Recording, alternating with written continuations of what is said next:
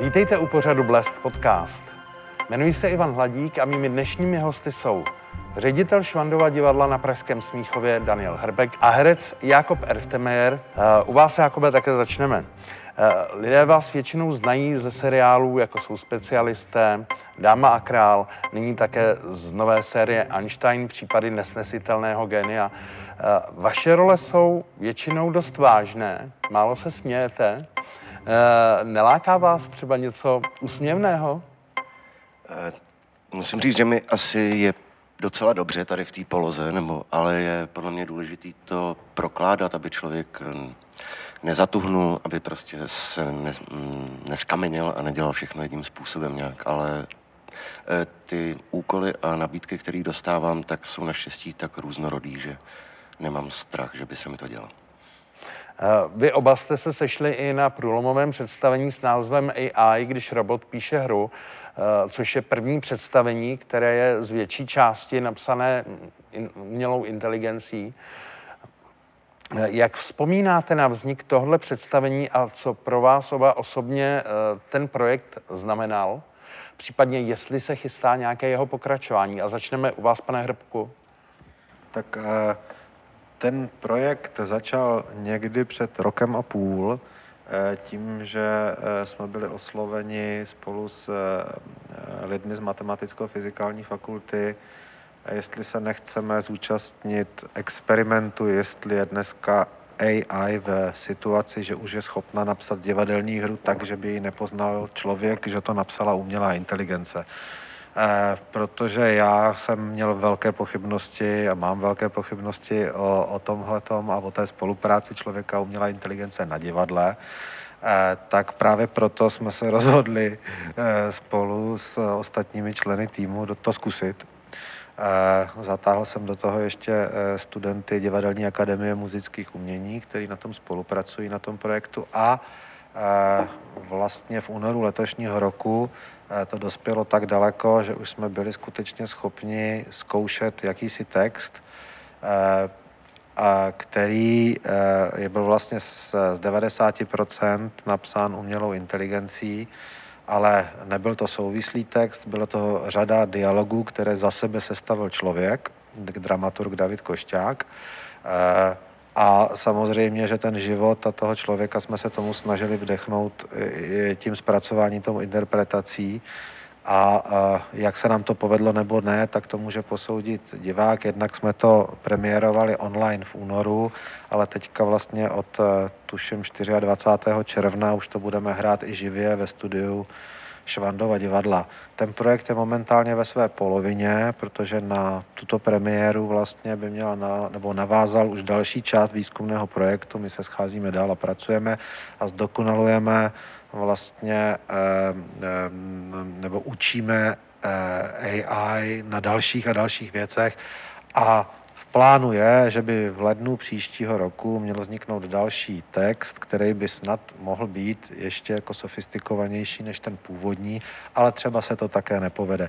Takže je to víc experiment, více vlastně něco navíc, než že by to bylo něco, na co se Švandovo divadlo přímo soustředí, ale jsem strašně rád, že jsme tu příležitost měli a předám slovo Jakobovi, protože já o tom mluvím s takovým nadšením, eh, nebo mně se tak jeví, ale druhá věc je, že se s tím textem museli nějak vypořádat herci a to rozhodně nebylo jednoduché a o tom už teda raději nechám mluvit jeho.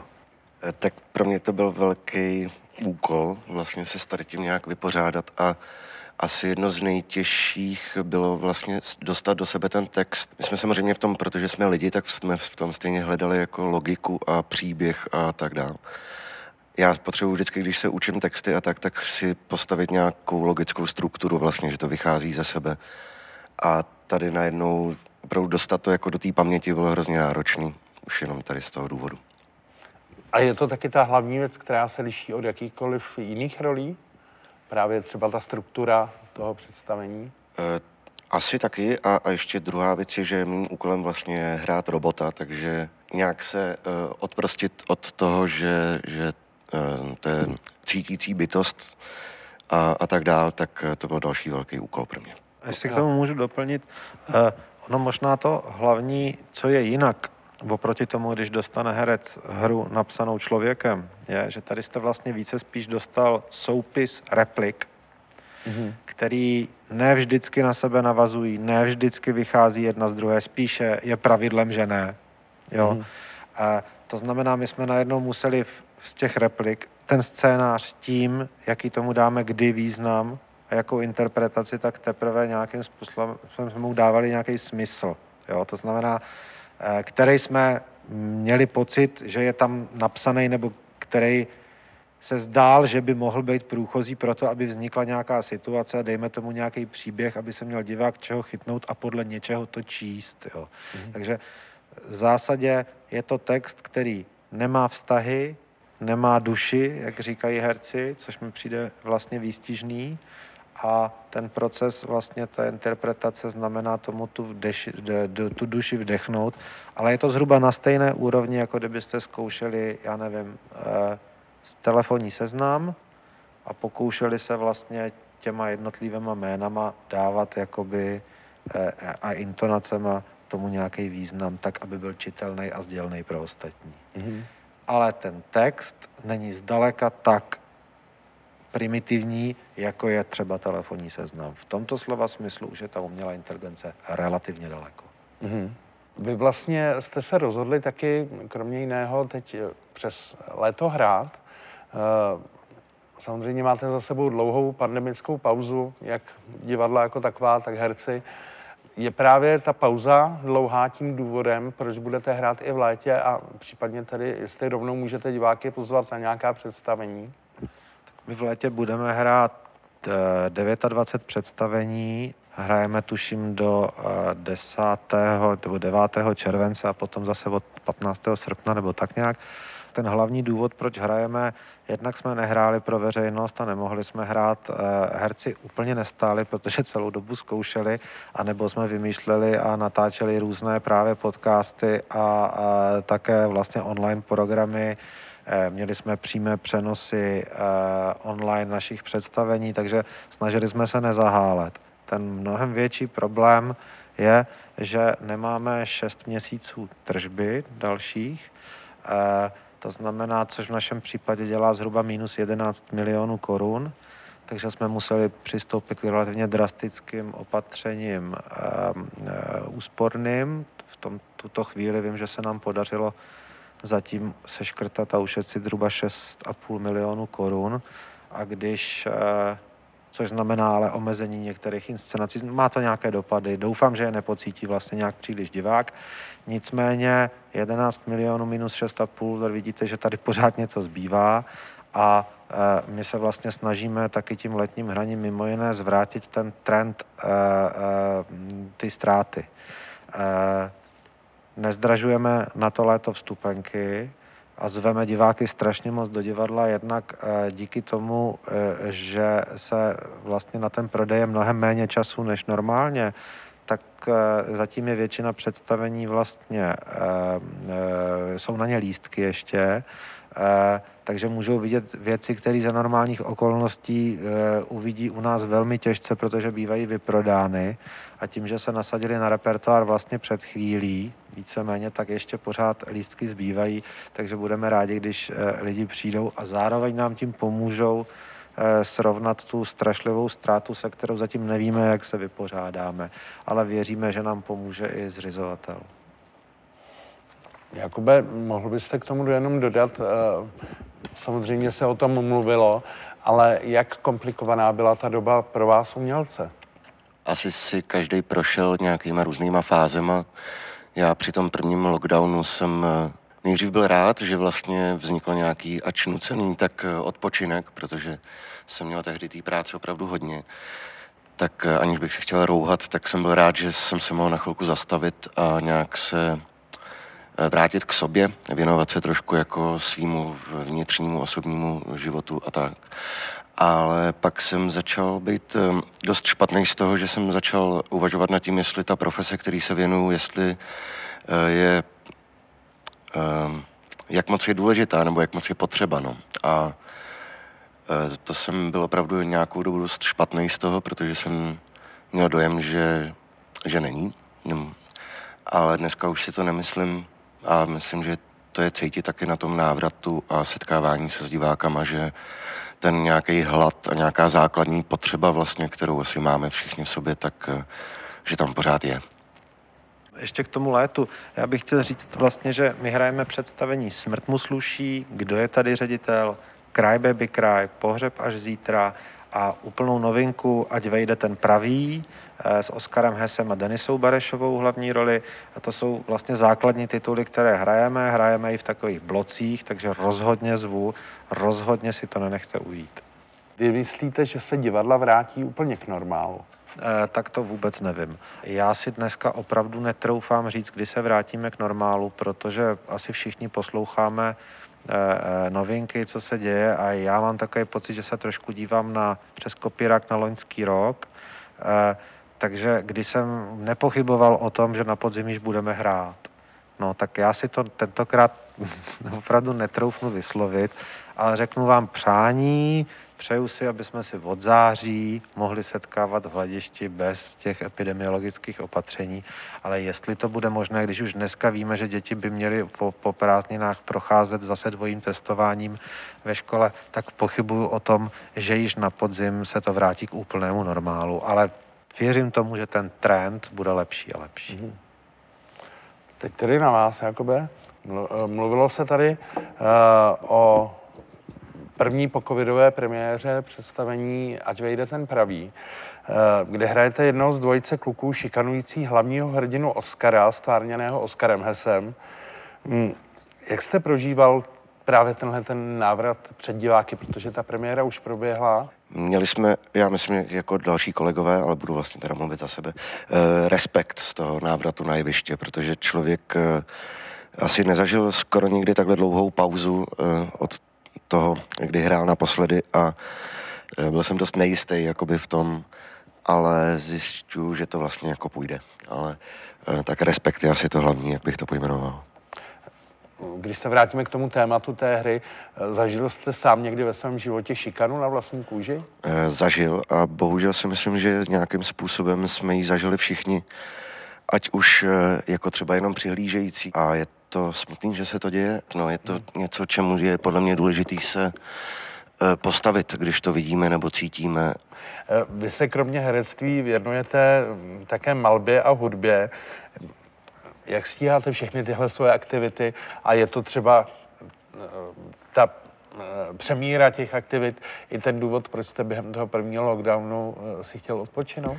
Určitě a vlastně já to nemám vlastně malování i hudba jsou pro mě uh, taková, takový už jako spíš odpočinek nebo relax vedle, vedle toho herectví a já uh, nemám to nějak, řekněme, naplánovaný, že bych musel něco stíhat nebo tak, takže se tomu věnu, když, uh, když mám v sobě taky na to prostor a, a čas. Mohou zájemci případně někde vidět nějaké vaše obrazy nebo slyšet vaší hudbu? Eh, hudbu asi ne, ale to třeba až, až se začne eh, znovu rozvolňovat ještě více a budou nějaký koncerty, tak eh, to snad přijde časem. A obrazy mám stránky je jakob26.com, kde, kde je nějaký výběr fotek a časem snad bude nějaká výstava. Vy jste Polci částečně holanděn a holandsky prý také mluvíte. Eh, využil jste toho někdy ve vaší profesi? Byly třeba nějaké nabídky ze zahraničí? Eh, ne, zatím ne, ale uh, využil jsem holandštinu asi párkrát, jenom že jsem namlouval nějaký, nějaký voice-over v holandštině. Já sám jsem v Holandsku nechodil do školy, vlastně jsem tam jenom uh, byl do, do nějakých čtyř let, takže já, já holandsky jenom mluvím, rozumím a dovedu číst ale vlastně tu gramatiku jsem se nikdy neučil pořádně, mám to jenom takhle, eh, řekněme, hovorově, takže nedovedu asi úplně posoudit. A když, když píšu, tak se úplně leknu, co to vlastně sekám za hrubky, takže já jsem ještě neprokouk tu holandštinu pořádně.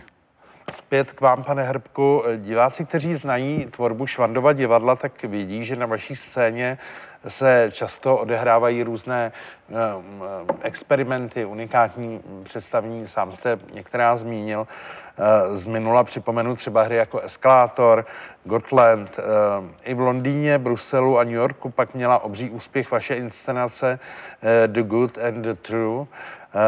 Jaké máte dramaturgické plány do budoucna? Co byste chtěl ještě zkusit? No, uh, já Eh, pokud jde o mě osobně, tak já mám rozepsanou eh, divadelní hru, eh, kterou bych chtěl dotáhnout a jmenuje se Ledvina, ale nebudu říkat, o čem je. To je hra, kterou převaluji v hlavě už asi 10 let, ale teď jsem se nějak zase do toho pustil to psát. Stejně tak jsem 10 let převaloval v hlavě hru Smrt mu sluší, než jsem ji uvedl tady na repertoár, ale Eh, abych řekl pravdu, eh, nejde o moje osobní plány, já bych spíš mluvil o dramaturgii divadla eh, našeho, protože myslím, že zde máme výborné dramaturgy Davida Košťáka a Martinu Kinskou a já jsem strašně rád, že tady je uměleckým šéfem Martin Františák a v jejich týmu se začíná rodit dramaturgie, která mně přijde, že velmi dobře navazuje na dramaturgii a období, které tady s úspěchem budoval Dodo Gombár, rovněž podle mě výborný umělecký šéf, konec konců eh, Jakoba angažoval Dodo a většina herců, kteří dneska v souboru divadla jsou, tak vlastně jsou ještě, nebo ta kontinuita tady existuje, tak vlastně ten soubor byl hodně formován ještě za Doda Gombára. Tuto chvíli se dá říct, že eh, ta dramaturgie eh, podle mě se ještě více vyhraňuje, vyhraňuje se studiová scéna, eh, kde jako nejbližší věc, vlastně nové věci, které lidi uvidí, je třeba to AI, ale taky hra Zabíjejte popírače klimatických změn, což je komedie a měli jsme kvůli tomu, že jsme jenom ten nápis vyvěsili na divadlo velké problémy, protože to vzbudilo samozřejmě jako ohlas. V tomto slova smyslu Eh, nás určitě nesklame ani příští sezóna. Eh, my začínáme eh, novou adaptací Sirána, kterého diváci mohli vidět v přímém přenosu z Národního divadla v Londýně, takže touhletou adaptací v české premiéře ji budeme uvádět s Lubošem Veselým v hlavní roli a s Natálií Řehořovou jako Roxanou v režii Martina Františáka. A je to svým způsobem jedinečný projekt, ale vlastně ve všechny věci, které v příští eh, sezóně vzniknou, jsou v českých premiérách a ta nejzajímavější je asi autorská a to je hra Vinton, eh, eh, napsaná Kateřinou Tučkovou, kterou bude režírovat Martin Františák, tak to bych řekl, že je taková jako asi stěžejní věc té sezóny. S Kateřinou Tučkovou jednáme o tom textu už asi třetím rokem, tak jsem rád, že se to konečně zrealizuje. Takže takhle asi. Eh, teď otázka na vás oba. Máme za sebou všichni dlouhé poměrně období plné nejistot, období uh, plné nových věcí, nových zkušeností, které vlastně svět dlouho nezažil. Jak, bude, jak budete na tu dobu vzpomínat? A teď nemyslím profesně, ale spíš lidsky, co vám nejvíc utkvělo v paměti za ty uplynulé měsíce? No, uh jak bych to pojmenoval jednoduše. Já myslím, že uh, asi to je o nějakém návratu trošku jako dovnitř k sobě a, a tom, že když byl člověk donucený se vlastně zastavit, tak, uh, tak si uvědomil, v jakém uh, v jakém tahu vlastně jede a že zapomíná na nějaký základní věci, třeba kterým by se měl věnovat a to je asi jedna z taková nejpodstatnější věc, na kterou bych eh, chtěl nezapomenout. Děkuji. Pan Hrbek. Já to mám spojený s různýma vlastně emocema, které jsem prožil. Eh, odehrálo se vlastně spousta věcí, jak pěkných, tak vlastně jako vnitřně stresujících, takže každý z nás asi zažil aspoň na chvilku úzkost. Eh, Eh, stejně tak jako euforii. Zkrátka střídalo se to hodně.